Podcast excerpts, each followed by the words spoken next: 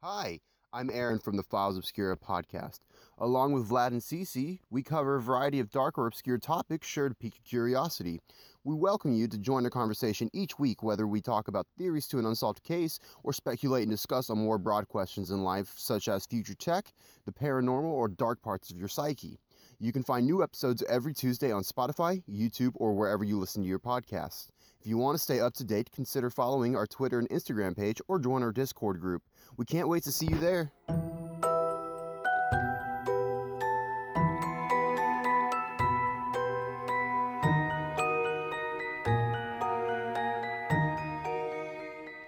Welcome back, guys. This is Crystal, And I'm Elle. and we are Alternative Interests.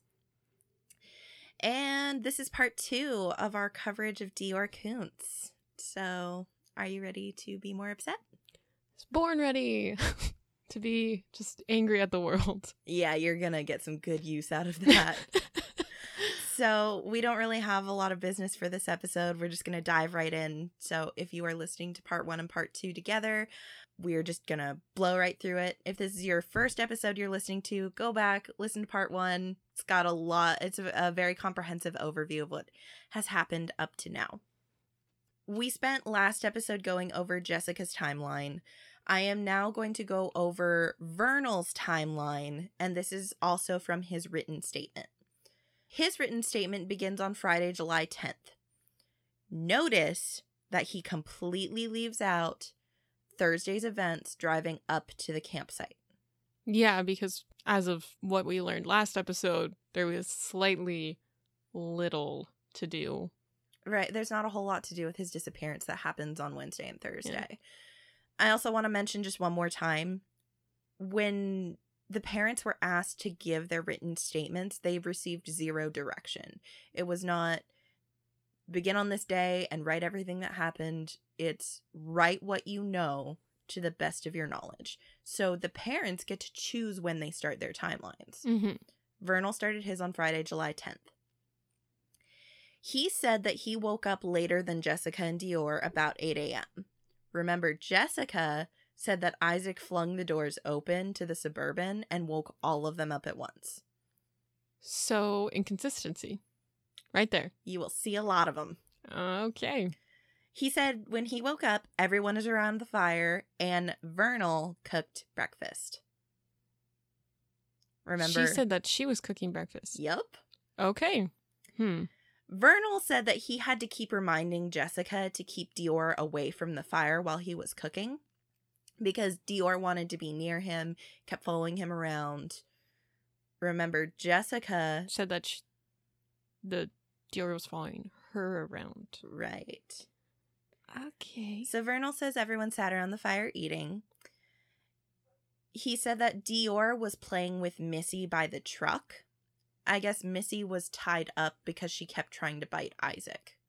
Ag- Okay. ag- so the fact that his statement starts that morning makes sense that this is the first time we're seeing Missy. Mm-hmm. It does not make sense why we never saw Missy in Jessica's statement. Good job.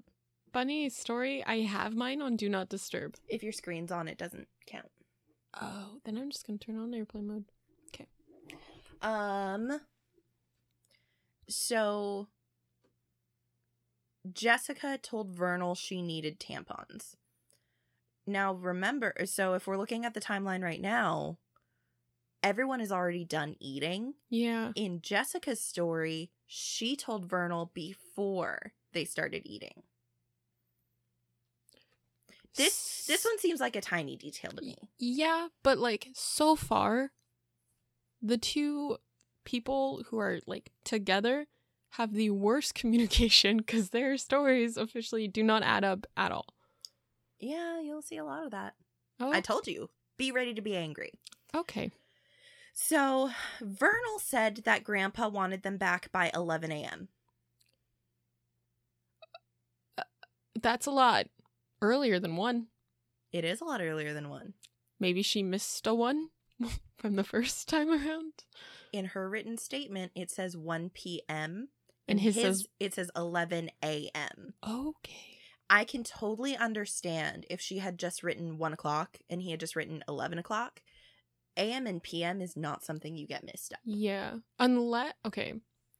Devil's advocate, unless grandpa said two different things. Like to him he said 11 and to her he said 1. I think he said it to both of them.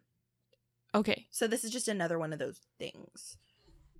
So Vernal said as they were driving down to town, the first thing they did was look for diesel. He pulls into a station, a gas station that had a sign for diesel. He pulls up to the pump. Mhm. The pump says it's card only and all he had was cash, but the sign said to go to Leadore Inn across the street. So that explains why he went to the hotel. Okay. Notice in his story, they did not go to the stage stop first. Wait. But she said they Okay, never mind. All right. So he goes over to the Leadore Inn. The guy told him they were out of diesel, which seems really freaking weird to me. Yeah. But he said that, you know, you can go to Peterson Machine and you can get some there. So that mm-hmm. part of the story does match up. Vernal told the guy thanks. This is in his written statement. He said, I told the guy thanks, but I had fuel. But since I didn't know the area, he didn't want to run out. He just wanted to top off. So, this one, the inconsistency here between the reason he was filling up does not concern me because I get the feeling Jessica doesn't know a lot about vehicles Probably not. she might not have understood the real reason. Like Yeah. he very well could have said, I just want to top off because we're in an area I don't know. Mm-hmm. The important thing here is that he doesn't know the area. Put a pin in that. It comes up later. Okay. Doesn't know the area. So, according to Vernal's written statement, they get lost the same way Jessica described. So they found Peterson machine. He went around the back, and Vernal specifically states a five foot nine redhead middle set guy topped off their tank and they talked together. The description of the man was very specific. They went they after filling up their tank, they then went to the stage stop. Jessica got her tampons. Vernal got DeOrr some Swedish fish. He mentioned it was really weird. He mentioned something about DeOrr picked out a bag of Swedish fish and then Vernal got a bigger bag. I mean, maybe Vernal wanted Swedish fish too, so they got a bigger bag. I don't know. The way it's written in the statement, it doesn't make sense why it's there. Except for there's a receipt that proves they were at the stage stop and there's Mhm. two bags of Swedish fish on it. I think he included this weird bigger bag in his statement as a way to build more credibility for himself. I think it's one of those, you know, a person who lies wouldn't give you this extra information. Oh yeah. I think it's another one of those. Okay. Just because the way it's written, the English is really bad. It's almost like he's writing it and oh, and there was a bigger bag. And it's like, why like grammatically it doesn't fit in the story. It's weird that it's there in the story. You don't need to say that you got two bags of Swedish fish. If your son wanted two bags, just grab two bags. But anyway, and he also got himself a rock star. Yum. When the three of them together went to pay the cashier, the cashier was making potato wedges and she was like, Hey, I'll be right there. Vernal says that he bought, he wanted some of the JoJo's. So Mhm. he bought those. He bought that donut hole cup. And while he was waiting for the JoJo's to cook, he talked to the people behind him in line. He says that he was talking to two truck drivers. One of them was a Budweiser truck driver. Mhm. The other was for a company. His handwriting is really bad. I think it said Gillith. Gillith. It must be some national company. Um, okay. And he did note that he saw the guy in the booth that Jessica talked about kind of staring at them. After paying, Jessica went to the bathroom. Vernal says he buckled DeOrr into the truck, gave him potato wedges and donut holes. Jessica said that she buckled him in. Right. Okay. I guess both of them want to seem like the responsible one. Or they're telling a story and they didn't get their story straight. My mind just exploded. It after I tell you more of the stories, I'll actually go back and point out more inconsistencies, not just in the recall. So as they were driving back, um, according to Vernal, DeOrr said he wanted his fishies. So as they were driving, Jessica gave him his Swedish fish. Jessica said she gave him the Swedish fish when she buckled him in. Okay. That does seem like a very useless detail. But, But- understandably, it's in there. Okay, this is why I think it's weird because it, they both said something different. Mhm. It's slightly useless information that they kept in there. Like, why would the police officers need to know that this kid had Swedish fish, donut holes, and JoJo's in the car? Right. So the the fact that they both said something different just makes it look bad. Oh, they keep looking bad. Okay. So, according to Vernal, they drive up to the camp. He says the same kind of thing. You know, Grandpa and Isaac were just pulling in. Same thing that Jessica said. Jessica went and gave her candy to her grandpa. Vernal asked the grandpa if he was going to go to the reservoir to fish. They said that they had just come back from there and other people were fishing at the reservoir. And so that's why they wanted to fish at the creek. That makes more sense. It it kind of fills in a hole in the story because Jessica only heard part of this conversation. Yeah. So it fills in some of that. So Vernal says that he didn't believe there's any fish in the creek. It was uh, one of those like I I do not buy that.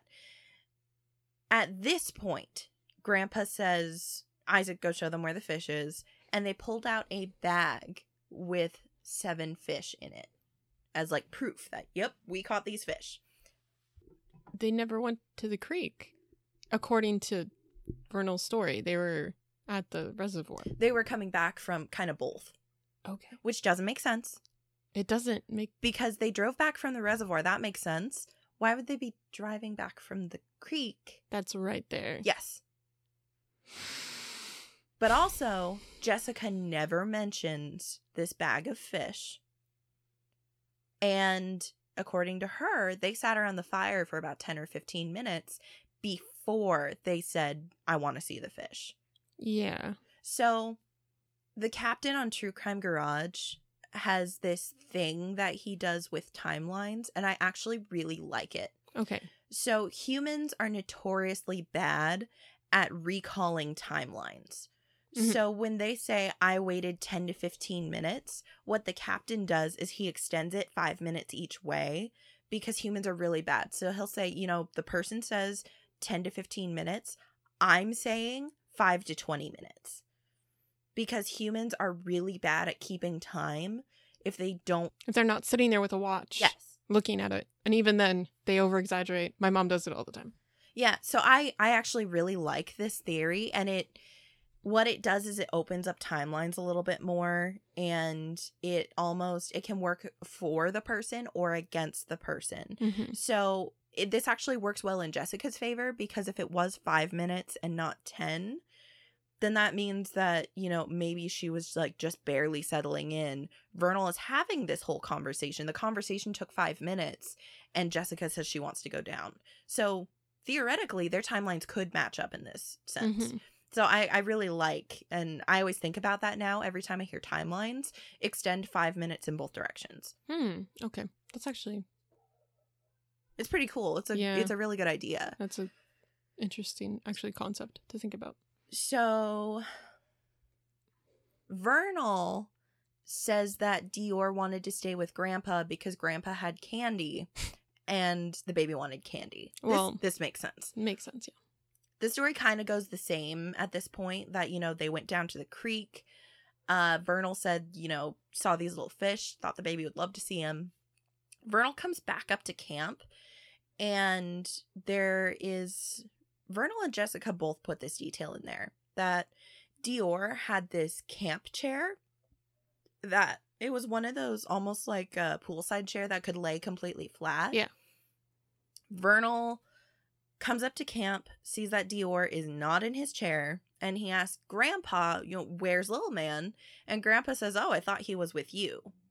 Whoa, whoa, whoa, whoa, whoa. Okay, so this, and I wanted to say it like a little bit, like see if this it was gonna come up, and it Mhm. doesn't look like it did. He never brings up the nap time.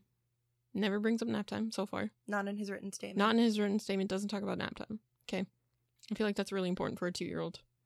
Didn't Jessica say that Grandpa was watching him, and then also the he was like in between them, like Grandpa and Jessica when they were leaving, mm-hmm.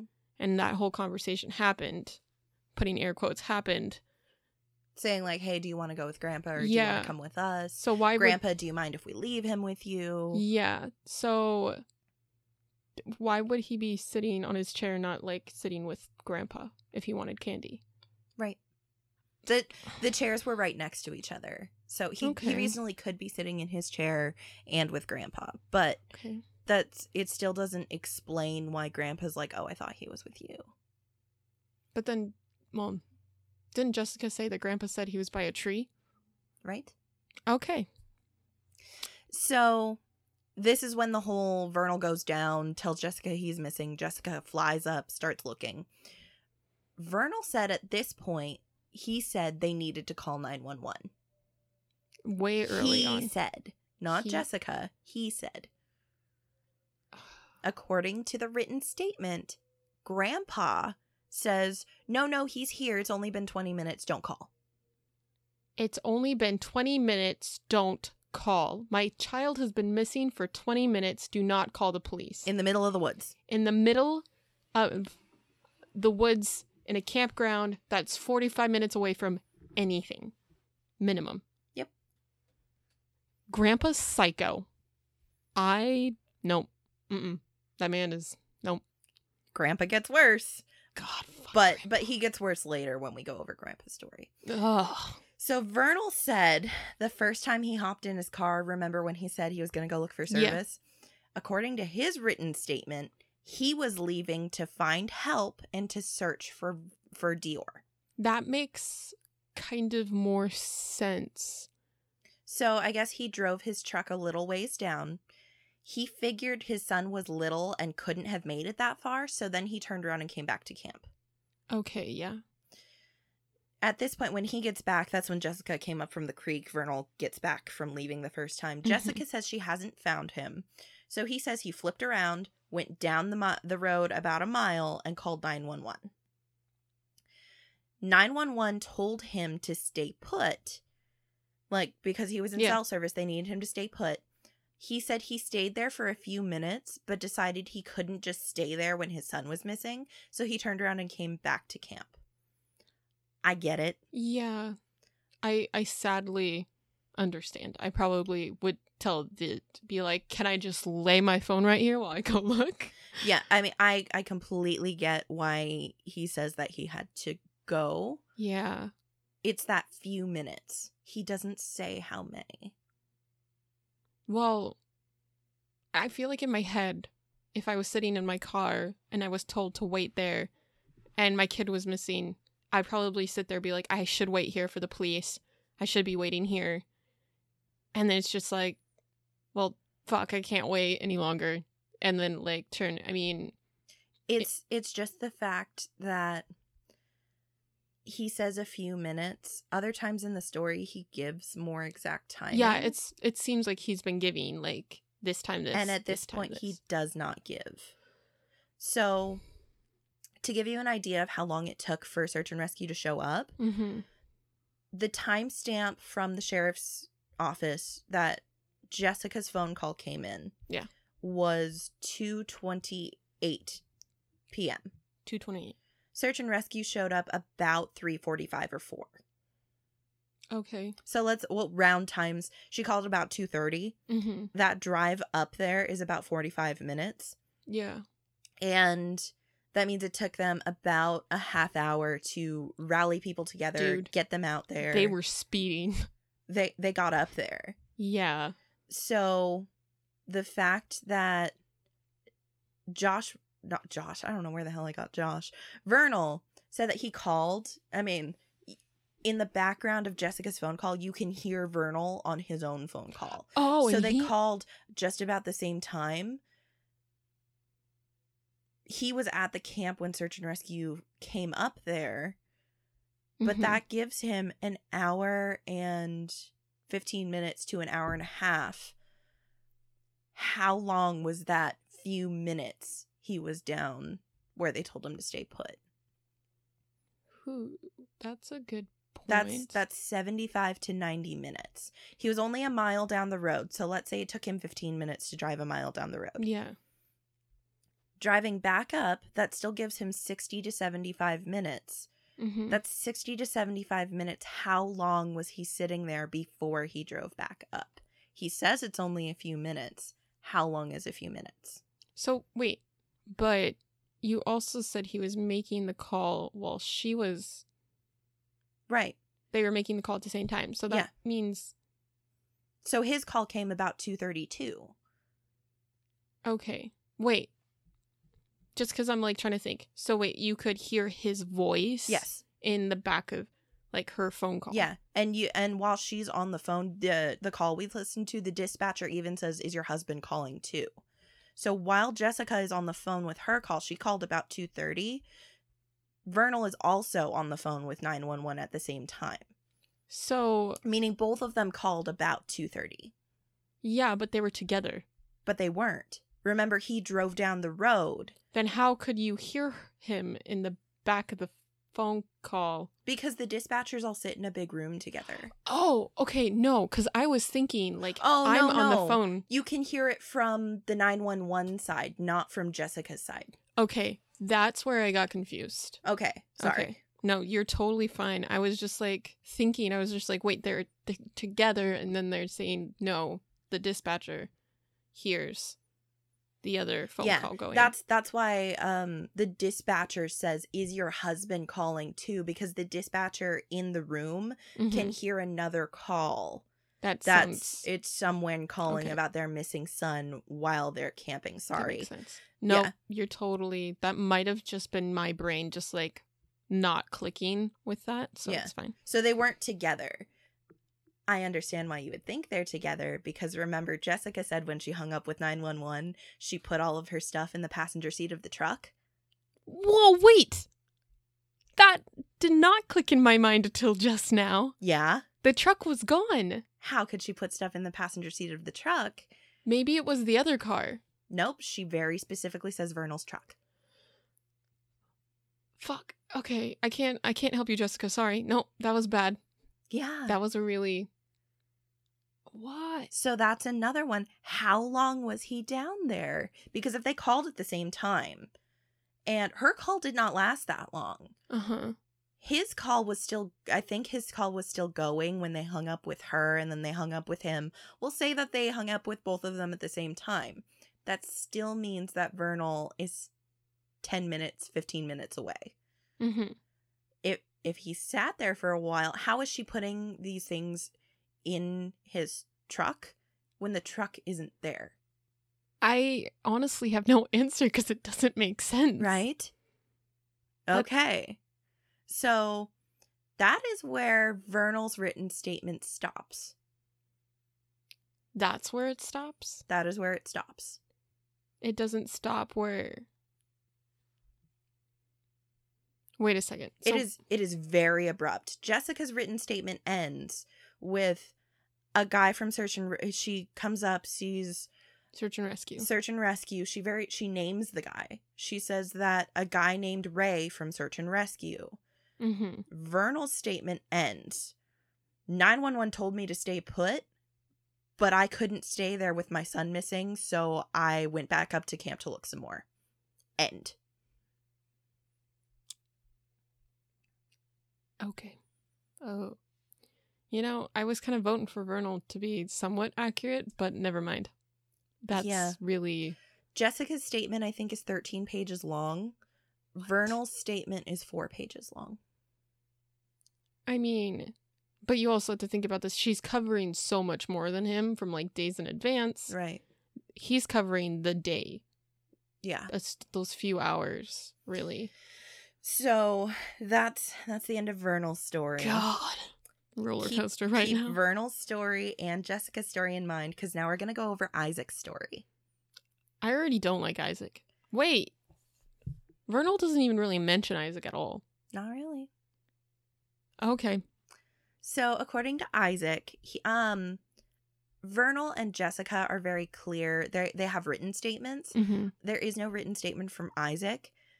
The information I'm getting is actually an interview he did about a year later with East Idaho News. So Okay. Isaac says that it was dark when they got to the campsite. He said he stayed up for a little while, kind of got fire started. And that's all he really says for the night before. He said he camped in a tent. So he set up his own tent. It seems like he's an island all by himself. Yeah. Like he's tagging along because he had been friends with the grandpa for about five years hmm and I- I guess grandpa used to live right next door to him and he had hired Isaac to do like yard work and stuff like that for him and they'd kind of developed a little bit of a friendship. Okay. So that's how grandpa knows Isaac. Isaac says on the morning of the 10th, he got up to pee and then he went back to bed. That's a really weird detail. Well, I mean, I mean, Yeah, he ju- he just said he he got up. Uh, the interviewer asks who was the first to wake up that morning. Isaac oh, said, "You know, I don't know. I think I got up first, but that was just to pee, and then I went back to sleep." Okay. Isaac couldn't remember if they had breakfast or not that morning. Uh, okay. Isaac said that he went back to bed. He was kind of wishy washy. He's like, I can't remember if we had. Did we eat together? Oh, yeah, yeah, because I went back to bed after breakfast. He said that when he got up, they were already cooking breakfast, which contradicts Jessica Yeah. because, according to her, Isaac flew the doors open and woke them up. okay. So so far, Jessica's story I just really hate. But keep going. So Isaac went back to bed again after breakfast. Hmm and he got up about noon. And he says at noon, Jessica, Ver- Jessica, Vernal, and DeOrr were just leaving camp to go down to town. then that doesn't make sense with Vernal's story because Vernal said that Grandpa said that this is he said, she said, he said, uh, to be back by tw- uh, eleven, Right. and but it does make Jessica's story make sense when Grandpa said be back by one. So it, it still doesn't make sense because if oh wait, it doesn't noon- get yeah, it doesn't make sense.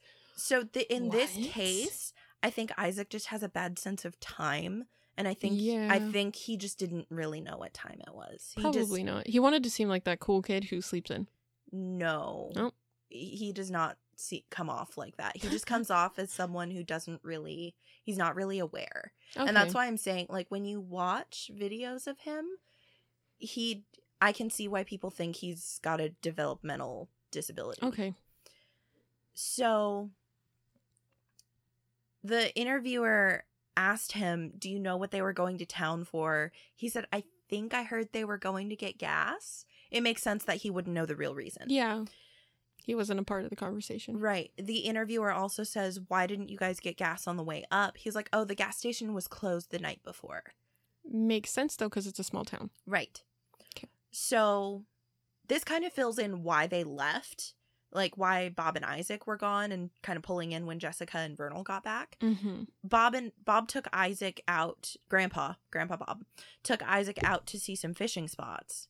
And he was uh that was just explaining why they left in the suburban. He says that he was there when the parents got back. The interviewer very specifically asks was the baby there when the when the parents got back from the store? Did you see the baby? Mhm. Isaac says, "Yes, I saw the baby." Okay. So he says that Bob told him to show them where the fishing hole was. Matches, makes sense. Mhm. He Isaac doesn't remember how long they were down by the creek. And he said that they were 300 to 400 feet away from the campsite. Again, I think Isaac just does not have the wherewithal to be able to keep track of this stuff. Yeah. It's ju- it's very clear when you watch. Yeah, especially if it's like a year later, and then if he has that, um, Delay of some sort. Yeah. makes things weird. So the interviewer asks him, like, tell me about going down to the creek. Mm-hmm. Isaac says that when he went down to the creek, Vernal was behind Isaac and DeOrr was behind Vernal. Okay, where's Jessica? Well, that's one thing.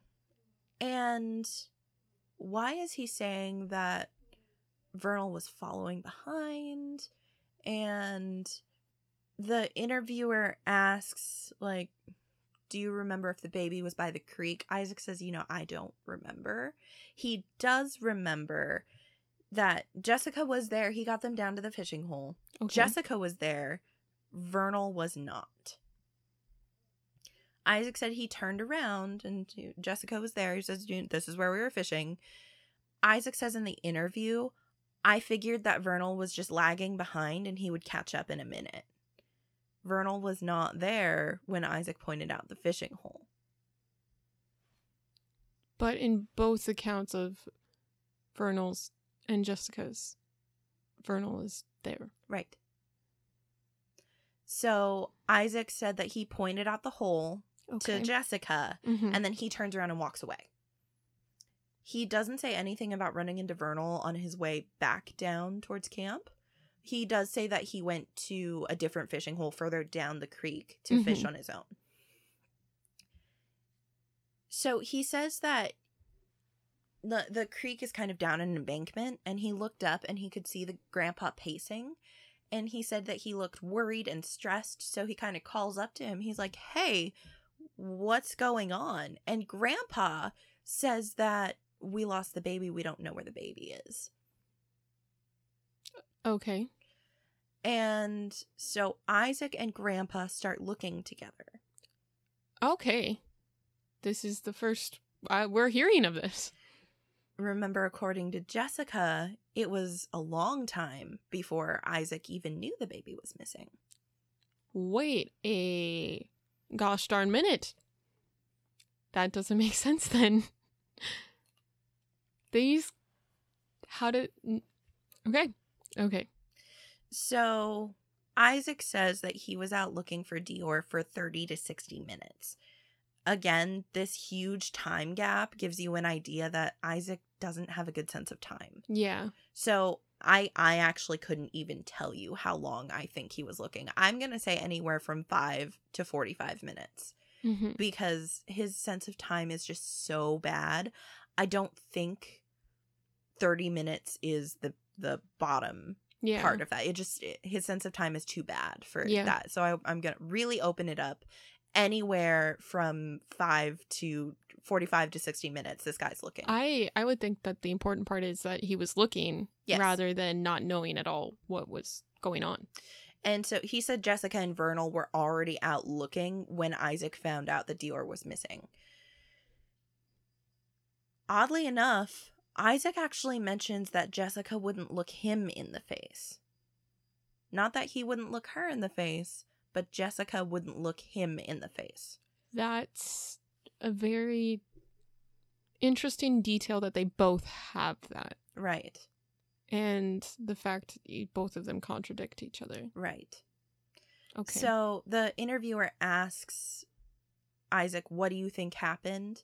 Isaac's like, You know, I don't know what happened. Maybe he got lost and sat down somewhere. Um,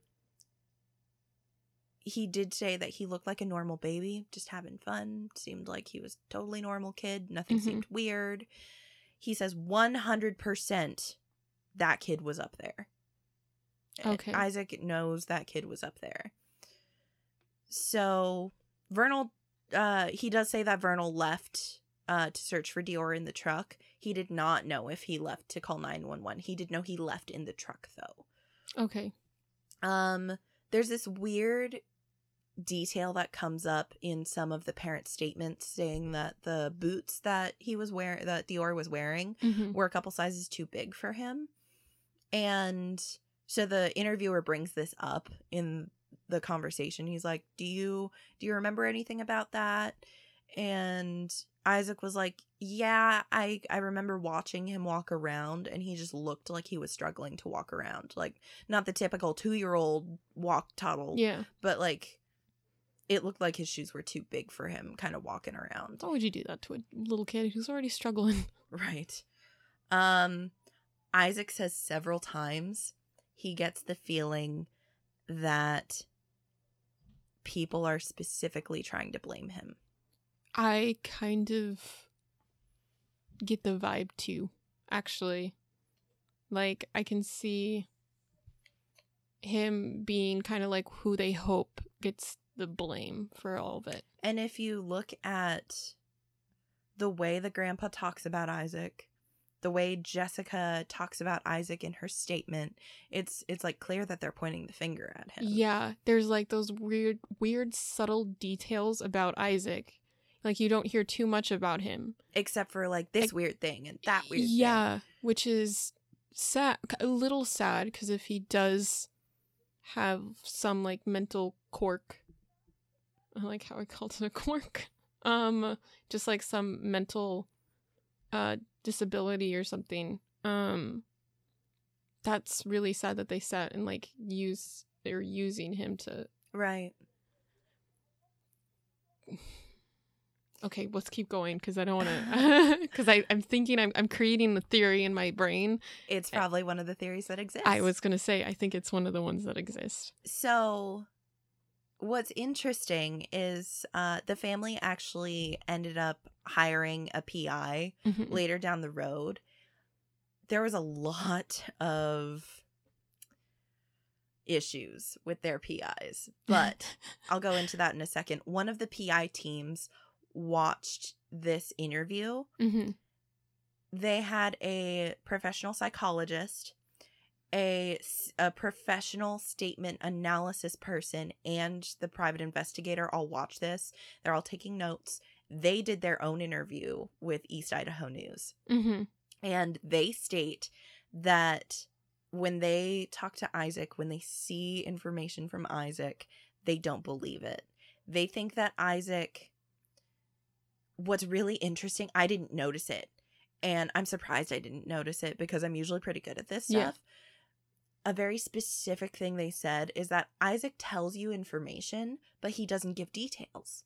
Or he'll answer questions, but not the way you want them answered. One of the examples they gave is the interviewer asked Isaac in this interview, Mhm. Who do you think is involved? Isaac starts going on and on about how I help people as best I can and I'm doing everything I can to help the family. He completely deflects the question. I didn't catch it. That is really interesting. Or like he'll give little details about you know, I was looking, I saw Vernal drive away and then he completely deflects to some other like they're they're trying to blame me.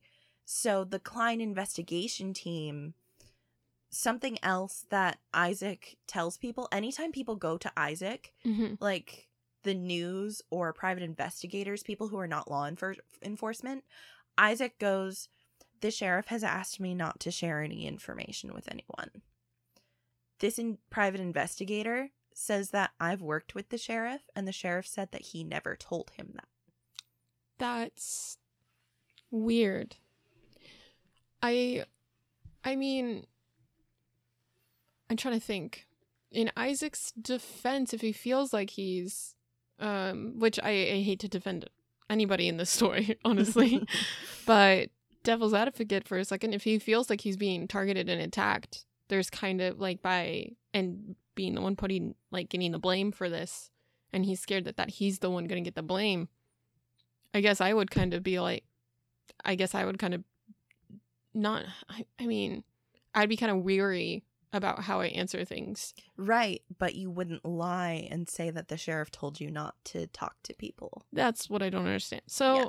as much as I want to help and be a good Samaritan, I sorry I can't. You guys are digging yourselves holes. So that those are the three accounts from the day that you can actually find. Grandpa Bob won't answer questions about the day. Are you fucking kidding me right now? fucking kidding me? I'm done. Grandpa, I hate Grandpa. Officially. One of the private investigators did filmed interviews with everyone involved except for Isaac because they couldn't get Isaac to talk. Yeah. But it was like 10 hours of interviews with the mom, the dad, and grandpa. I can't actually find the full length interviews anymore anywhere, but I've seen clips of some Mhm. of them. And I saw clips from there's a uh, YouTube documentary called Little Man Lost. Um, it's about 45 minutes long. Yeah. And it shows some of these uh, interview tapes because I guess the person who made the documentary, w- the private investigator, willingly gave the tapes over to these people. Okay. There are clips of the grandpa when the interviewer is asking specifically, What do you think happened that day? Grandpa just laughs. You fucking kidding me. I hate the grandpa. That's it. That's that's all I gotta say. He's really not rubbing me the right way. Or the interviewer says, You know, were you watching DeOrr that day? Grandpa says, That's what I've been told. Are you kidding me? That's what I've been told. So every time they try and verify some of this information, it's fuck? It's it's not him making a statement it's i've been told this or the best that i know. Like really dude? The best that you know? Obviously the grandpa's giving it up that oh he did something to this poor child. That this wasn't an accident. Right. He makes it obvious. Yeah. You don't he sounds like that okay no um okay so now we're gonna go through now that we've heard all of the stories let's actually go through and try and like verify little pieces of the story to Yeah. see what makes sense and what doesn't none of it does but okay So we're going to start on Wednesday because that's when Jessica starts. Isaac, in an interview, actually said that the grandpa had been planning this trip for about a week. hmm The grandpa said his reason was that it was to celebrate Jessica holding down a job for six months. Remember, she said it has been almost a year. inconsistency right there okay got it And grandpa said that he was the one who chose Timber Creek because it was somewhere he had gone as a kid. of course grandpa Moving to Thursday. All the stops they made, the the switching the camper back and forth, filling the tire at the gas station, trying to get food at the restaurant, stopping at another gas station. Police have not found a single witness from Thursday that can say they saw DeOrr with the family. what They cannot find a single person. so everybody's saying we didn't see this little kid they they put a, a call out for tips. No tip has come forward saying oh yeah i saw the family at this place with a little blonde boy. So all of thursday we can just wipe out because yeah. no one can verify they saw this little boy that day. We're gonna go to friday. God. The the screwy as hell day. So who woke up first? That is the big who woke up first? Did isaac wake up first did jessica and deorr wake up first did vernal wake up the same time as jessica and deorr when did grandpa wake up who cooked breakfast I mean, apparently everybody everybody that- woke up first. Everybody woke up and cooked everyone breakfast. cooked breakfast together Yep, they all had a hunky dory time. Apparently, kumbaya it's just that morning is a, this- a mess. Yeah. It is a shit show. Also, what time did Grandpa say they need to come back? I'm inclined to say 1 p.m. because there are actually receipts that make this make sense. So, what time did they actually leave? Isaac says it's about noon. Jessica says like 11 to 11:30, but then Vernal says that Grandpa wants them back by 11. Vernal doesn't know what he's fucking talking about. Yeah. So I am going to go with they left around 11 or 11:30. It makes sense. Yeah. did they stop at the stage stop first? Because Jessica wrote that they did, but Vernal said they went to the gas station first. I mean, oh, I mean, why did she say that they stopped there first to get gas? Jessica said they stopped there first to ask where they could get diesel. Okay. Um. But then look- Vernal said he stopped at a gas station that had a sign for diesel. By the way, people have posted screenshots from this gas station. there's no sign. There's no diesel. So there, there's You're just kidding that. me, right? I Additionally, remember all the people they say they talked to that day? The No. redheaded guy from nobody remembers them. Nobody remembers seeing a baby. Nobody remembers seeing a baby. They remember seeing these people. They don't remember seeing a baby. Wait, like so even at that gas station, like I'm gonna blow past blow past like a slight little bit of them getting gas into like them being in that gas station or whatever getting JoJo's. Nobody in that store saw the baby. They were able to track down the old guy in the booth, Uh huh. and it was it was several months later because it was a really obscure description they gave, but they were able to track him down. Yeah. He said he remembered seeing the parents. He couldn't remember if he saw a baby or not. baby doesn't even exist at this point. I mean, in That's this story. one of the theories. Holy. Okay. So I will say that the two receipts, they are both from the stage stop. They made a purchase at twelve eighteen that showed they bought Krispy Kremes, the Rockstar, and the JoJo's. There was a second purchase made at twelve twenty four for the tampons and the Swedish fish. Wait, they said they got that all at the same time? I would think so because they were still standing in line. So why are there two different purchases made six minutes apart? That's a really long time to be. I mean, maybe they got to the car and were like, "Oh no, we forgot candy." And like, And the tampons, the whole reason they're there. fuck, I don't know. I don't know, Crystal. I just So we're gonna we're gonna move on. cuz that doesn't make sense. Who put DeOrr in the car? Oh yeah, really? Come on. How is that a hard one to remember? Wait, who put the invisible, non-existing child in this trip in the car? Right. So Wait, were there not cameras? I'm sorry, I'm sorry. I Cutting don't you. I don't think so. There's no cameras in this I don't gas think so. station. No by the pumps. I don't think so. There's no that No I know there's no video footage anywhere. anywhere. I mean, it's Oh, a it's a tiny town. how convenient. How convenient. That's all I'm gonna say. How convenient. Okay, so they get back to camp at around 110 or 115.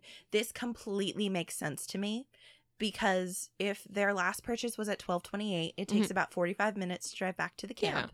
115 makes sense. They go fishing after a few minutes. They search for DeOrr. Jessica calls 911 about 228. That's about an hour and 15 minutes. I don't know how long this fishing excursion took. And so I'm just going to kind of move past that because in some places, Jessica says that her son's missing for 20 minutes. And in some, she says he's missing for an hour. Get your story straight, because that's a really big difference. There is a really big difference. I'm we talked about it already, but how did she put the contents of her pockets in Vernal's truck if Vernal's truck was a mile away? Uh, magic? Question mark. So they continue searching. She tells Isaac her son was missing, but remember, Isaac says grandpa told him that he was missing. So, search and rescue. This is when this right here, you are going to love this timeline I put together. Ah, am I? Am I gonna love it, or Oh, am I are- gonna scream? I'm. You're I'm gonna rage. you're gonna rage. I'm gonna flip this table. So, search and rescue shows up about 3:45. That is an hour and 15 minutes after the 911 call was made. I'm not concerned with that. Okay. Yeah, because it makes sense. You'll you'll actually hear for some reason I couldn't find a copy of this 911 call, but there is an extended, it's like the full call with Mhm. Jessica where she's trying to describe where they are. She is really bad at describing where they are. She like tells people like you you go past this and then you turn on this road and it's an unmarked road. So it makes sense to me that it, it's a 45 minute drive from Leadore, Mhm. but because it was so difficult for them to figure out where the fuck they were, that extra 30 minutes was probably them trying to figure out what the hell benefit of the talking about. doubt. Benefit of the doubt. I suck at giving directions too. So you know what?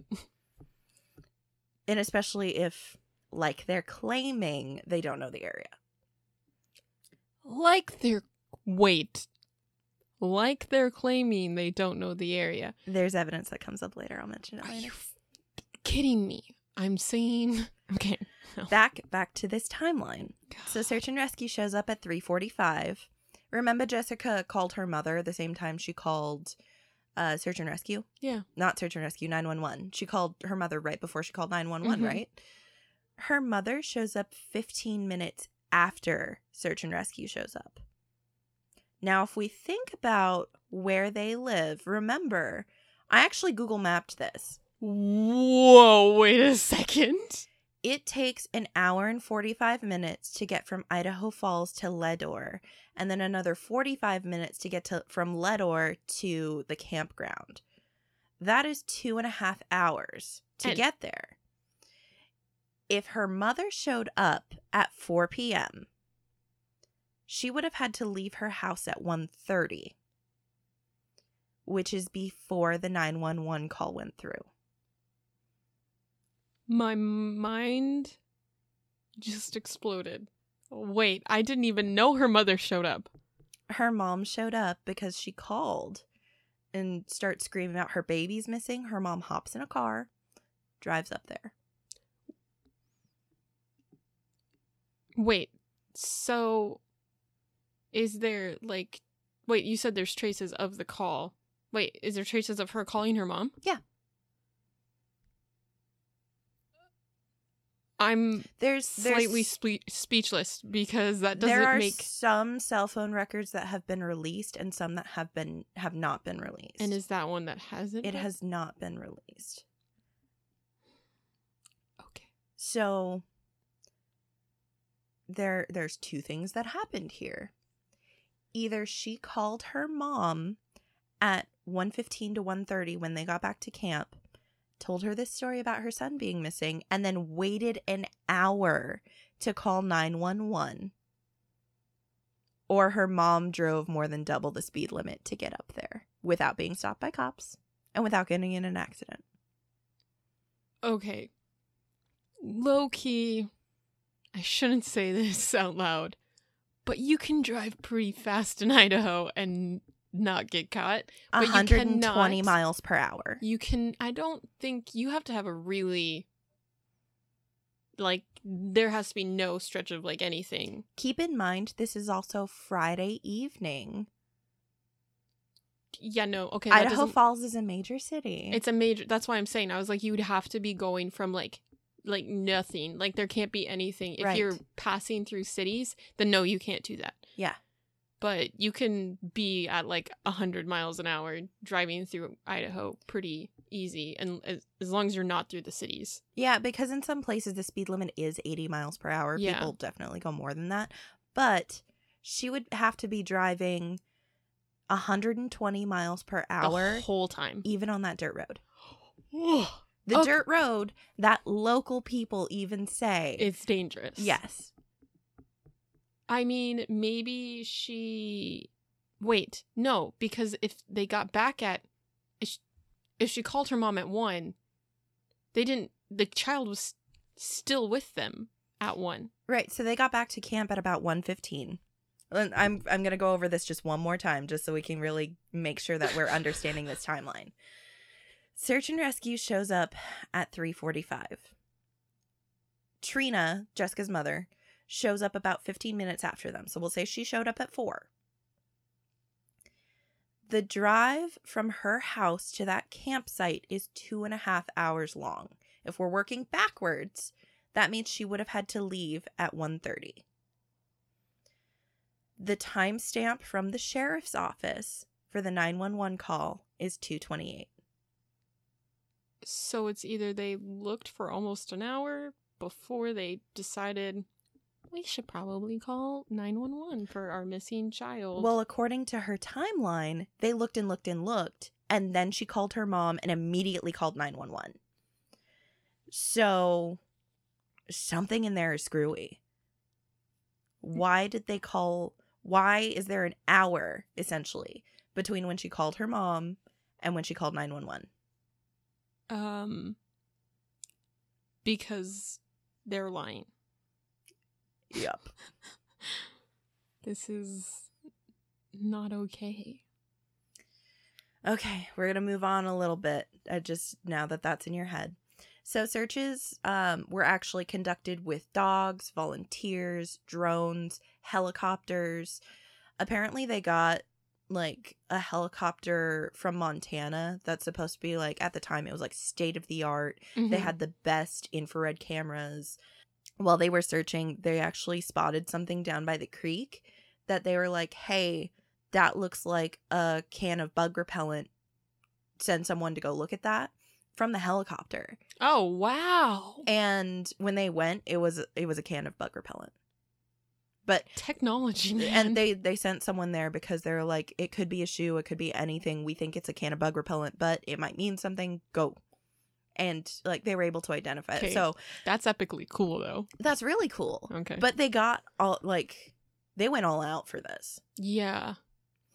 So we already noticed inconsistencies between different stories. I want to mm-hmm. tell you how the same person's story changes different ways. Oh god. Now, this one on July 13th, three days after Vernal went, not Vernal, DeOrr went missing, Jessica tells East Idaho News she called 911 at 236. Records say it was 228. Why would you lie about 10 minutes? I'm not I'm not sure Unless she really doesn't remember the time she called. or there's another phone call in there that she remembers that timestamp from. Oh. Okay. It's just it could just be a slip that she didn't know, but 236 is a very specific time to mention. If she had been like I called around 230, I wouldn't question it. The fact that Mhm. she says 236 when we know it's 228 seems weird to me. Yeah. So, also in this interview, Vernal talks about the helicopter. Jessica does mention that her mom showed up within a matter of hours. Mm-hmm. That kind of discounts her mom didn't speed. It took the couple of hours to get up there, Yeah. which almost confirms that she, She waited Wait. an hour between calling her mom and calling 911. So what I'm wondering is did she call her mom at 136 and that's where she's getting that 36 from. Maybe. May, but that still doesn't justify the fact she waited an hour. Right. But I'm wondering if that's where that time is coming from and it's just a slip. So both parents kind of talk about how he's the baby is super attached to them and he wouldn't go very far. Mm-hmm. Vernal keeps cutting Jessica off during the interview. Like Jessica will start talking and then Vernal talks over her. It's like he doesn't want her to talk almost. He doesn't want her telling their secrets. Um during this interview Jessica brings up there was a tip um from that night at 6 p.m. after DeOrr went missing. Mm-hmm. Someone called in a tip saying there was a black truck with a dirty old man and a crying blonde boy. This is one of those details I didn't go into a ton. He ends up being referred to as the creep in the Jeep. It ends up being a complete dead end. The creep in the Jeep? That is what they call him. That's amazing. I'm sorry, I shouldn't be really happy, but that is that is great wordplay right there. the creep in the Jeep. The creep in the Jeep. I have I had to mention it because I know most people who know this story know the creep in the Jeep. So yeah, that's that's all I'm saying about but it. But it's disproven to be relevant. Yeah. Yeah. 'Kay. I think they actually found the guy and it ended up being like someone passing through with like their own grandchild or something like Mhm. that. Kids cry. During the interview, Vernal slips up and he says Snake River several times, which is way far away, has yeah, nothing to do. I've been there. That's why I was getting so. Con- I was like, I've been somewhere. I'm pretty sure I've been to Snake River. Yeah, he slipped up several times and he mentioned the Snake River. This is all a lie. There's also this weird thing that they did. I'm I'm the one this is all coming from me right now. During this interview, they act the weirdest thing to me is you know when your when your child when you believe your child is kidnapped, which is what they believe. Yeah. You beg for them to bring your child back. Like you're saying, please just bring him home. But they ain't begging. They didn't do that. They said, this is exactly what they said. They said, if someone has him, they'll come forward. What the actual poop? So it's whenever they're talking about what do you think happened, they're like, if someone has him, they'll come forward, they'll do the right thing. Obviously not.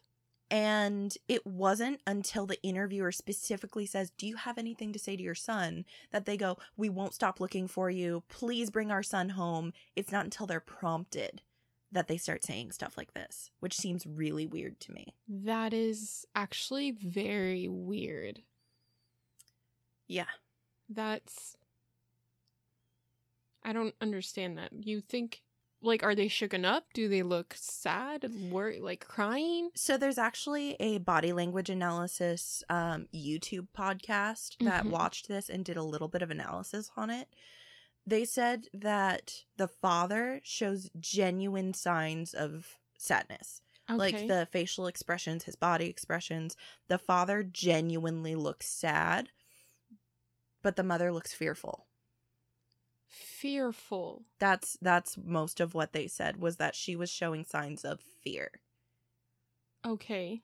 So there was this other thing that they mentioned in this interview. During the interview, Jessica is actually clutching DeOrr's baby blanket. Okay. It makes sense. It's the closest thing she has to her son. They make a very huge point to say that he won't go anywhere without it. This is his safety blanket. This is, he wants it everywhere with him. But they took him to the store without it. According to their story, remember, she took the blanket from him and she put it in the suburban in the morning. Yeah. And when she went to go shove it in her dog's face, she pulled it out of the suburban, which So- means they went on this whole trip down to town without the blanket. And if DeOrr is this attached to this baby blanket, he would have been throwing a fit. Yeah, he would have been like going crazy, like right. crying and Screaming, Where's my blanket? yeah, kids don't just let that kind of stuff go pretty Right. easy. How are they able to make this two, two and a half hour long trip without the blanket? Yeah. So that was something else that stuck out to me. Another thing that kind of sticks out to me is that in this interview, hmm Vernal says, We thought this would be the perfect place to camp. Whoa, Grandpa pu- picked it out. And remember, in his statement, he said he didn't know the area. And also, according to both him and Jessica, they didn't even know about this trip until Wednesday night. Yeah, and Vernal didn't even want to go, according to Jessica. Right? But apparently, it's the perfect spot. Right? Uh, he just shot himself in the foot. Right? They both shot him in the foot. Well, So that interview gave me a few of those inconsistencies of contradicting themselves. yeah. I'll name a couple more. Uh, there is a Facebook group called Voices for Justice for DeOrr Kunz or something like that. I'll actually post, um, I'll see if I can post a link to it on our Facebook page. They have so much information Mm-hmm. about this disappearance. It's not run by the family. It's run by people who don't even know the I'm family. not surprised it's not run by that family. they post screenshots of Jessica commenting on things. They that's actually where I found the actual photographs of the written statement from Yeah. Jessica and Vernal. There's a Facebook comment that Jessica is trying to defend herself that um, all you can see is Jessica's comment, but it Mhm. looks like someone was like, "Why would you go to the bathroom and leave your son with your husband?" And something. It had to be something that the person said, "Oh, and you went to the bathroom." Jessica says, "Yes, I went to the bathroom because my aunt Flo came to visit, and when I came out, I did shopping for DeOrr." In her story, she went to the bathroom after. Ex freaking excuse me. Yep. Again, Jessica has gone back and forth saying that her son was missing for 20 minutes. 911 call says an hour. Vernal, in a, a statement, and I don't know if this was an interview, it was not in his written statement, but he actually does say he saw DeOrr playing by his truck for a half hour with Missy. Mm-hmm. It's not in his written statement. Oh, that wasn't in his written statement? I don't think so. And there's there's this part of the story that I couldn't find anywhere. Like I couldn't find a first-hand account, but it's reported in a bunch of places. Mm-hmm. Apparently, Vernal was doing some work on his truck that morning, and DeOrr was playing by the truck with him. This was after breakfast, before they left for the store okay. A lot of people speculate if something happened it i guess it was like a half hour people speculate if something happened and there was an accident and that's why it was all of a sudden jessica and vernal need to go to the store for tampons Accident. yes no no like legitimate some people think that it was an actual accident no quotes Oh, no air quotes? Yeah. Okay.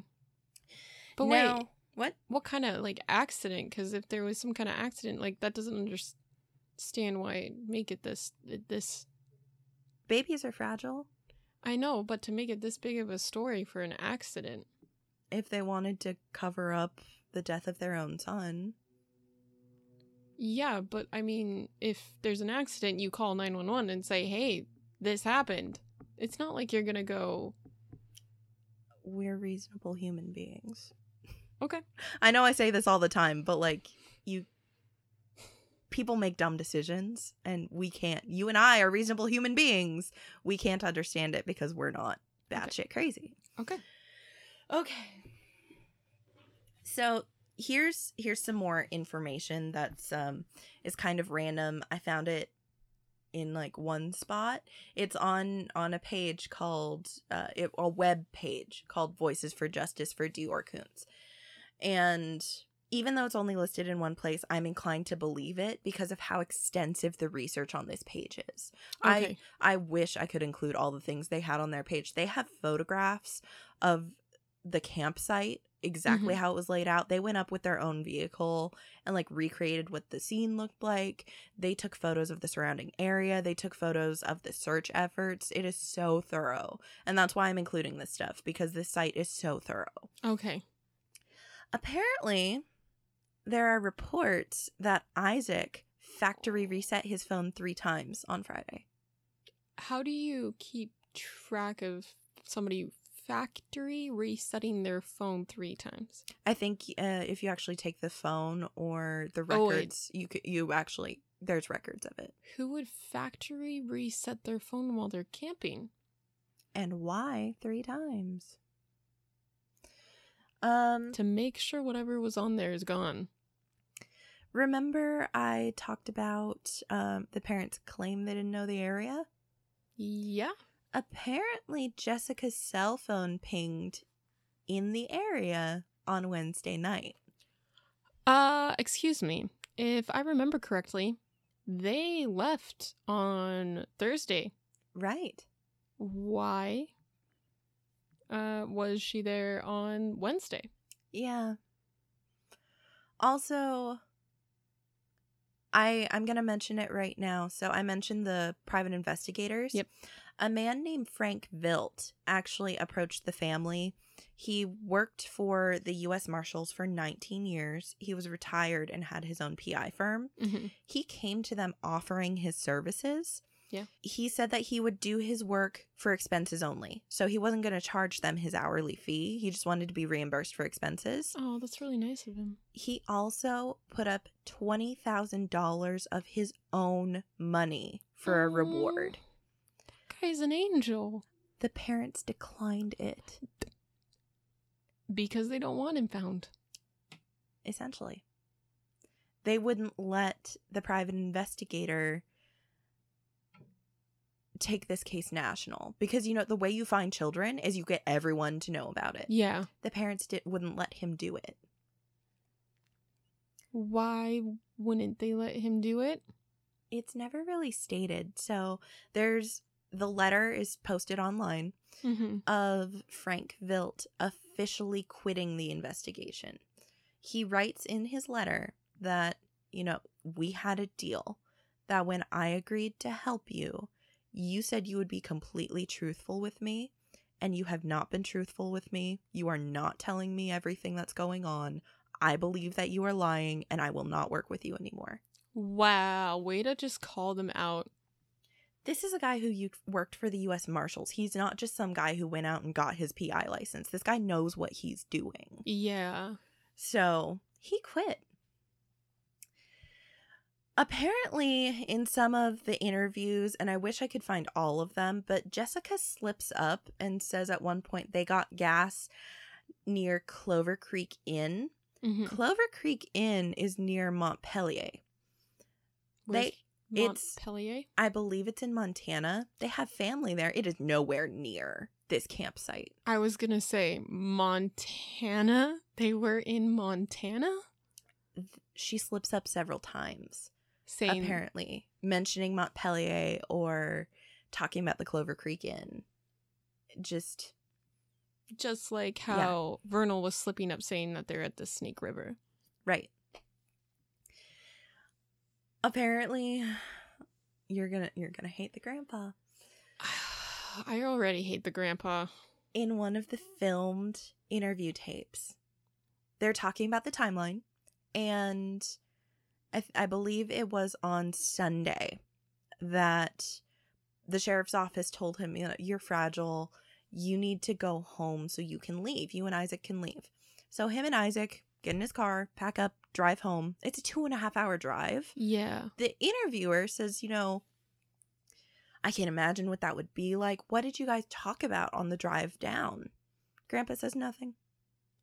Are you freaking kidding me? That's not even the good part. Oh gosh, there's more. the interviewer says your grandson is missing and you're part of this huge search effort and you don't talk about anything grandpa says what's done is done I'm done. I'm done. I'm raging. I'm quitting.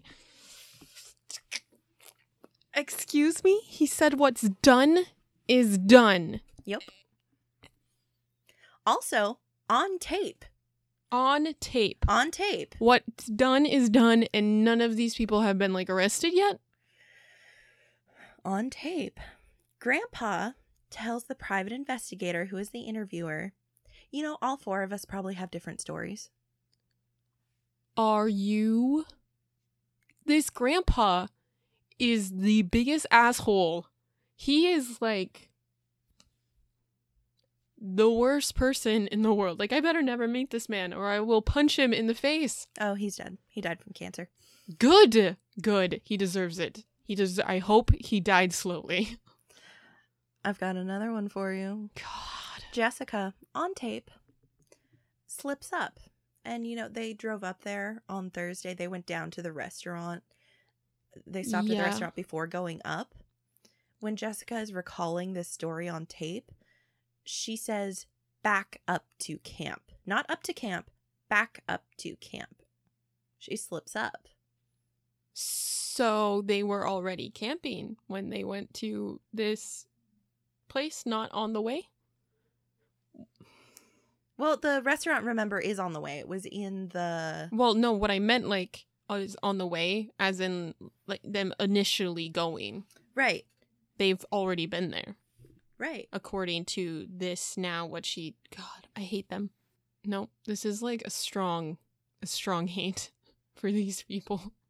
And um this one this is something that it's another one of my personal observations that I don't know if other people have caught on to, but it stuck out to me so far. Mm-hmm. So there is a video interview of Jessica sitting with uh, Philip Klein, who is the second PI that was working with her family Okay. after Frank quit. He has her close her eyes Mm-hmm. and he's like, you know, go back to that day, remember everything that's going on. And he starts asking her questions like, what were you doing this time? And what were you doing at that time? Mm-hmm. He starts asking her to describe when did you last see DeOrr? She's like, I was at the edge of camp. He had started following me. I told him to turn around. He starts going back towards camp. He's by the picnic table. Klein goes, What's on the picnic table? She goes, Paper plates, paper napkins. He's like, Where's DeOrr's sippy cup? She's like, It's on a stump near his chair. He he goes, Where's his blanket? She goes, In the suburban. The whole time, she's doing, you know, when you're trying to remember, you kind of stop and you think, you're like, It was here Uh huh.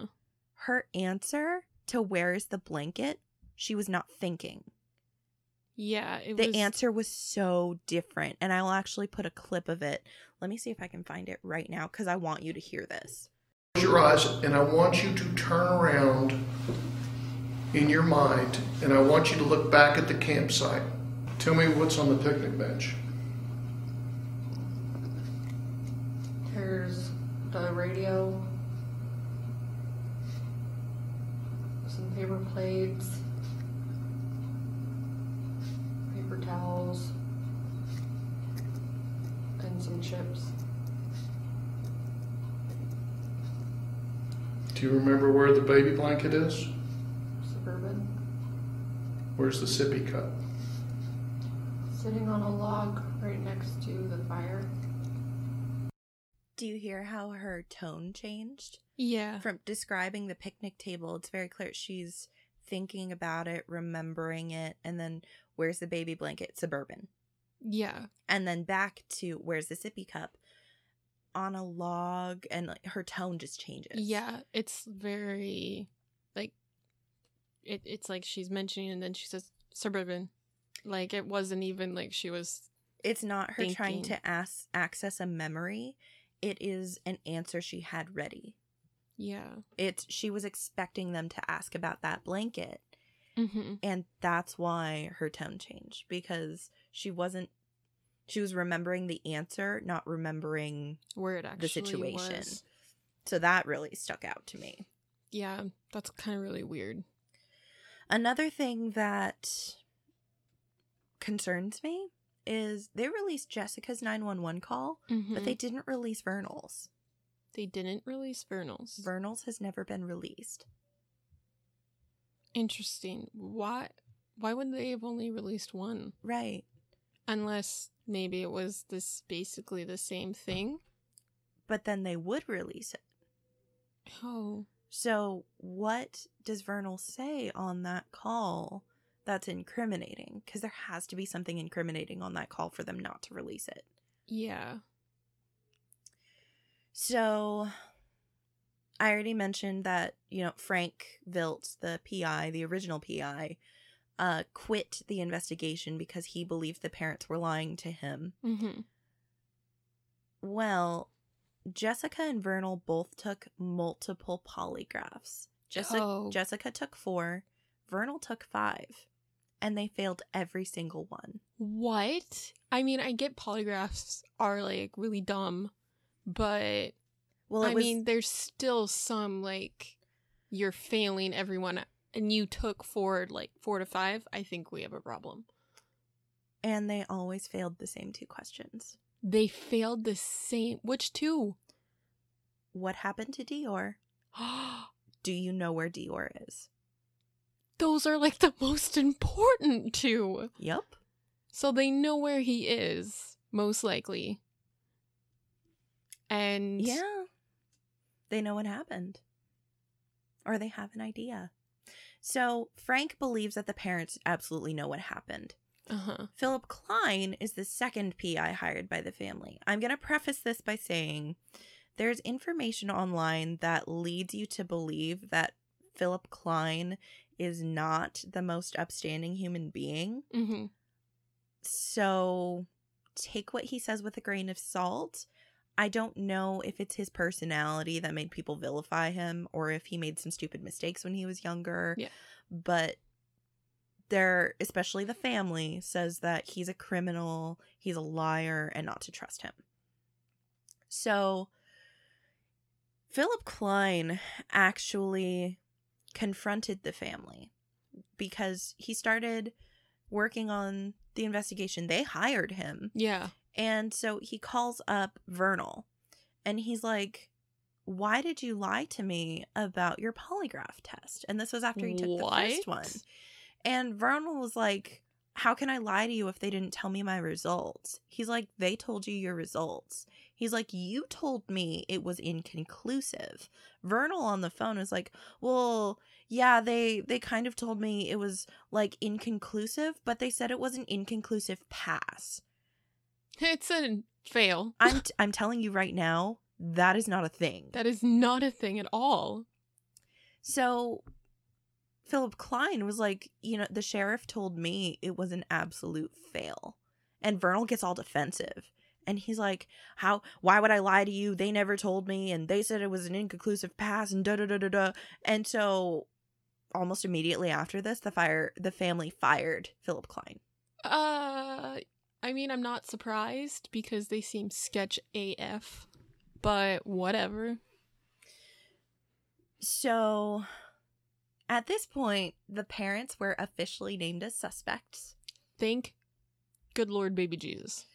And they actually offered Jessica an immunity deal. What? They offered her full immunity if she took them to DeOrr's body, and she like shoved it back at them and was like, "Get this out of my face because I don't know where he is." Because she probably doesn't know where he is anymore. Yeah, and that that kind of goes into some of the theories. Um but the family actually tried suing Philip Klein. I don't know what they tried suing him for. Did it not work? Because It didn't. The court threw it out. good. Thank, thank, thank the system for once. Okay, so we are going to go into a couple of the theories. There's a few. So the first one is what the parents think that it was a kidnapping. Mm-hmm. There is one road in and one road out of this campsite. You obviously would see somebody if they come in and out. Right. And not only that, but when Jessica was down by the creek, she heard that four wheeler with search and rescue pull in. You would have heard a different car come in. Right. So that's that's what made her come up to camp in the first place Yeah. was because, you know, she heard this vehicle and she went up there and it was search and rescue. Mm-hmm. She would have heard a vehicle pull in. None of the adults say they heard someone come in. Yeah. So that kind of I'm I'm disregarding kidnapping. The next one is that perhaps DeOrr was attacked by an animal. I think that this theory is why Jessica makes such a big deal of saying Vernal hung up the dirty diaper. Because everybody knows animals are attracted to smells. Yeah. And it's a thing that, like, when you're camping in places with bears or cougars, you have to take your food or anything with a smell and hang it up really high in a tree. Mm-hmm. I think that Jessica included this little detail as a way to take blame off them and say, "Oh, an animal must have smelled it and it came in." Because Yeah. we we were dumb and we just didn't store his diaper properly. Hours later. Forest Service on Little Man Lost, the documentary, Yeah. Forest Service was interviewed for it and they specifically say that they don't even warn people about the animals in the area because the animals don't interact with the people there. I was gonna say that makes a lot of sense. Forest Service doesn't even think it's a big enough risk to warn people about it. Yeah. So that one's out the door. There's a theory that there was an accident and the parents used this story to cover up DeOrr's death. mm-hmm. There's a lot of different points at which an accident could have happened. The Voices for Justice website actually has a really detailed timeline. It's color coded to match everyone's stories. Oh wow. And then at the very bottom, they actually do a backwards timeline to show where gaps in the story are mm-hmm. and pinpoint where something could have happened to the baby. I'm Yeah. not going to go over it because it's actually kind of hard to follow if you're not looking at it. Mhm. Definitely check out the website because it's really interesting the way they lay it out. And they actually separate it. So they're like, if something happened at the lower campground, here's a time that could have happened. If something happened at the upper campground, here's the time it could have happened. Really interesting stuff. Yeah. I don't know if I quite believe that. Just I honestly do not believe something like an accident were to happen to him because I really feel like if that was the case, they wouldn't like there was there's no point in covering that up and risking getting and like going to jail for it. right. Like what's as much as like you want to put well some people aren't that logic. I really feel like how irresponsible do you have to be? Yeah. Like that is I I would be surprised you made it to adulthood and you had four people in on this whole charade. Yeah. So this the this theory actually kind of goes with a different theory. They kind of go together. That DeOrr was never at the campsite, and this whole camping trip was a last second ruse to create this whole story of the baby going missing. I, Ok. I kind of believe this one. Why would they need to cover up the baby missing? To cover up the baby missing. Why? Why? People think Jessica sold him. Oh my god. Like I was assuming that's the, where this is going. And actually, Frank Vilt thinks Jessica got rid of him. Why? Why wouldn't you?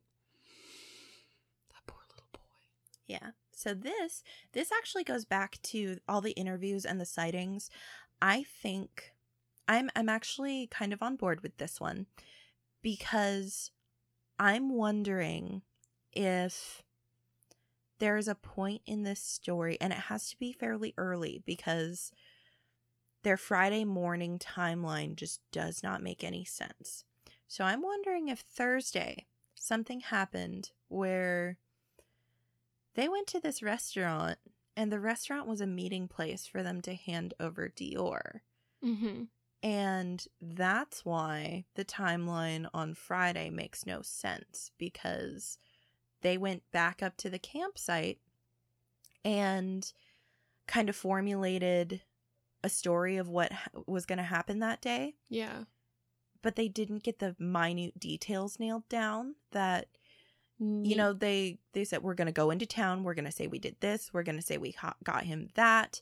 We're going to say we put him in the car. But they didn't agree you put him in the car i gave him this you did this i did this Mhm. and that's why the stories crisscross they follow the same general timeline but the little details get crisscrossed because they didn't nail it down Yeah. So what's the point of bringing like grandpa and grandpa's friend if you're like you could have just made this a parents trip.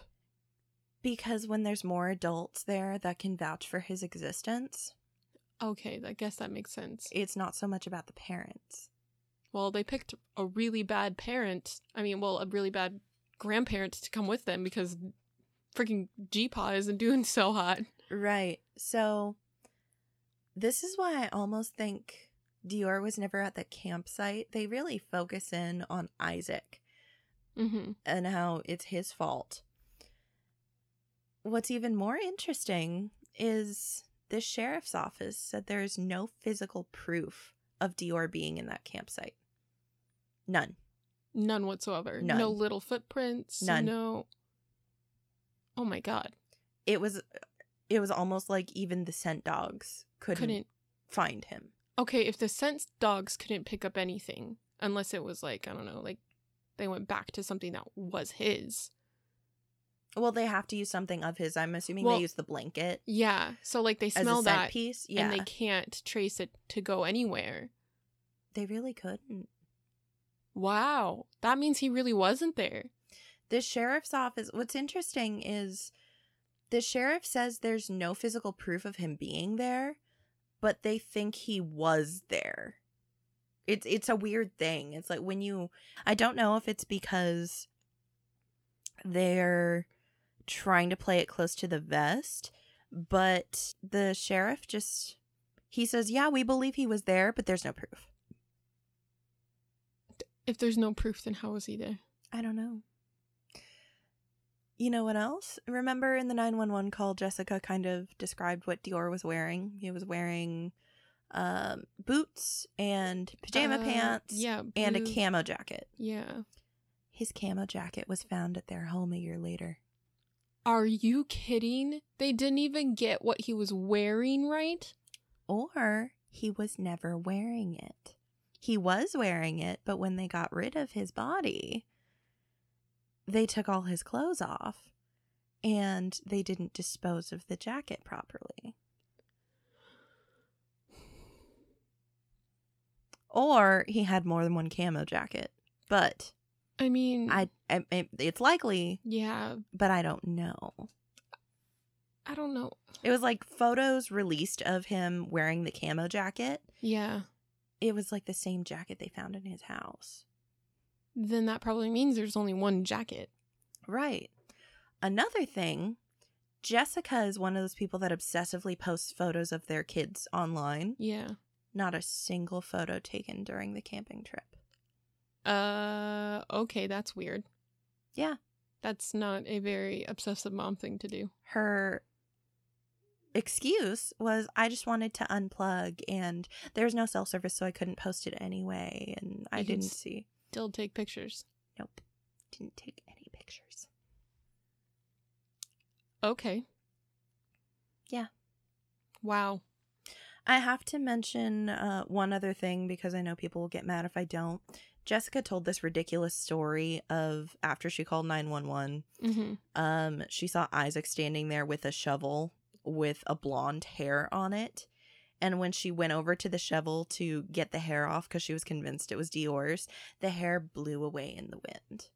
Just blew away in the wind like a movie. There's no record of any such shovel happening. Isaac says he doesn't know what she's talking about. So, again, disregarding that part Yeah. of the story.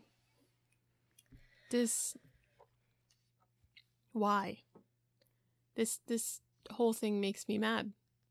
Why would you? I don't know.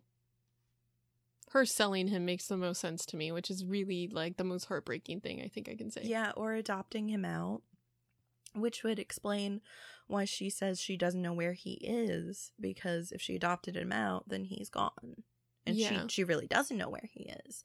But it's almost like she she f- failed with deception on those two questions. Both of them did. They failed with deception. Uh huh. So they're lying. But we don't know the nature of the lie. Okay. I mean, I guess. Whatever. They did something to this poor little boy who didn't deserve it. Yeah. And, you know, even though there's no physical proof that the baby was there, the sheriff, the reason I think that they're just kind of playing it close to the vest is the sheriff says, We believe the baby was at the campsite, but there's no physical proof. The people who made the documentary asked, Are you investigating a chance that he was never there? The sheriff said yes. Oh. Well, I mean, look at it looking at it from all angles. It, it does sound more like they're keeping it just under wraps. right. And that makes sense. how long has it been? It's been five years, Yes. and they still haven't found anything. Nope. And both parents are still officially people of interest. They broke up about a year later. No, they broke up six months later, and Jessica got married. To Just some- someone else. just somebody else decided I'm gonna marry this lady who lost her child. Yep. That is the most unattractive thing I think I would ever hear somebody come out of their mouth. Oh yeah, so um my baby. Oh wait, actually no. How are grieving parents doing that? Right? Oh, oh. Disregard everything. I How are grieving parents doing that? I was not going to mention this, but since you're so worked up about the grieving parents and Are you gonna make me more mad? Oh, yes, I am. Fuck. after Jessica and Vernal went to the sheriff's office to give their statements, Yeah. this is less than a week after their baby went missing. Jessica and Vernal went to a sex store and bought a new sex toy. what the actual what are they doing with their lives? Not Like- caring about their missing baby. Oh my god. They are horrible people. Yeah.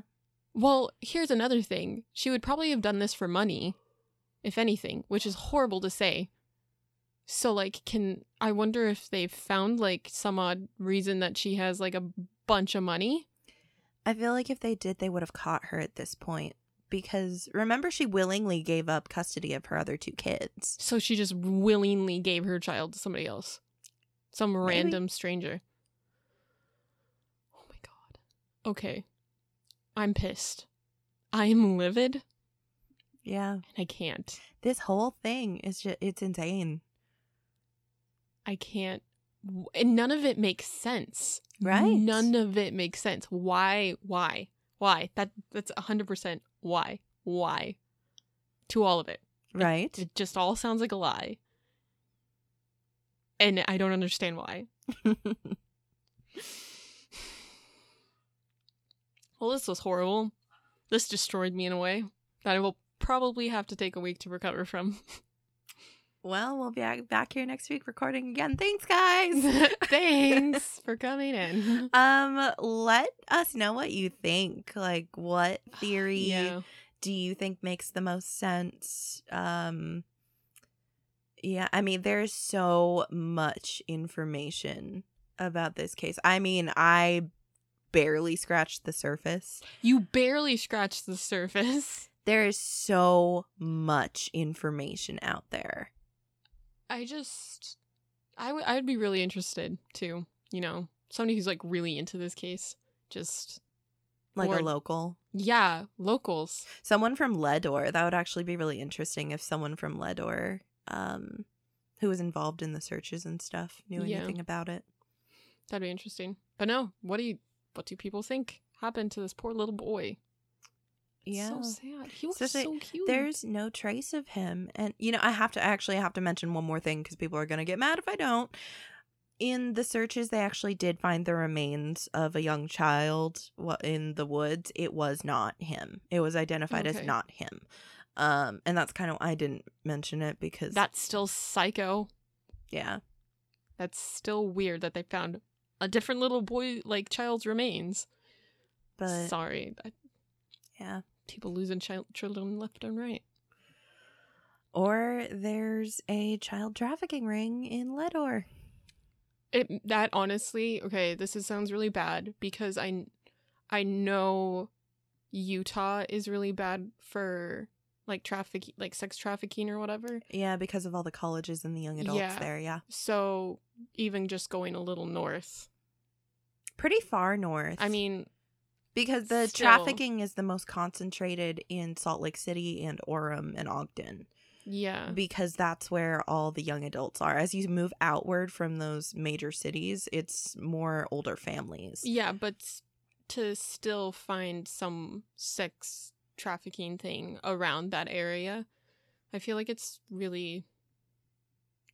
I wouldn't be surprised. Sadly, I wouldn't be surprised.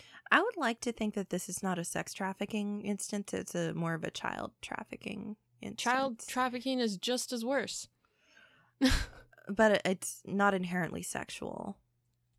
It's just, what if he ended up with a family who couldn't adopt otherwise? Like they couldn't afford it. So You know what? I'm going to hope for the best and hope that's actually the case. that would be nice, but no one knows.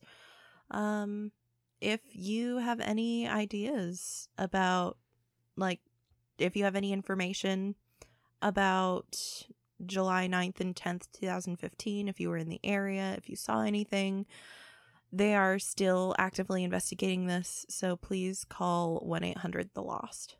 Yeah, please do. And Thanks for joining us today. yeah, thanks so much. This roller coaster of a journey. It's yeah, heavy, heavy, heavy. Heavy. Please continue to subscribe and rate review. We got a really nice review on Facebook the other day. We did. We did. And please share us with your friends. Please share us with everybody. If you have any suggestions for cases you would like us to cover, feel free to email us or message us. Yeah. Our email is alternativeinterestpodcast at gmail.com. You can also message us on Instagram. We're Alternative Interest Podcast. And we would just really love to hear if you guys have any ideas. Yeah. So, Definitely. Or just ideas in, in general, because we are alternative interests. There's something for everybody. we hope there is. At least the weird people. At least the weird people. Yep. People. Pol- Did I- I said people. Funny. Sorry. Okay. We'll see you next time, guys. See you next time. Bye. Bye.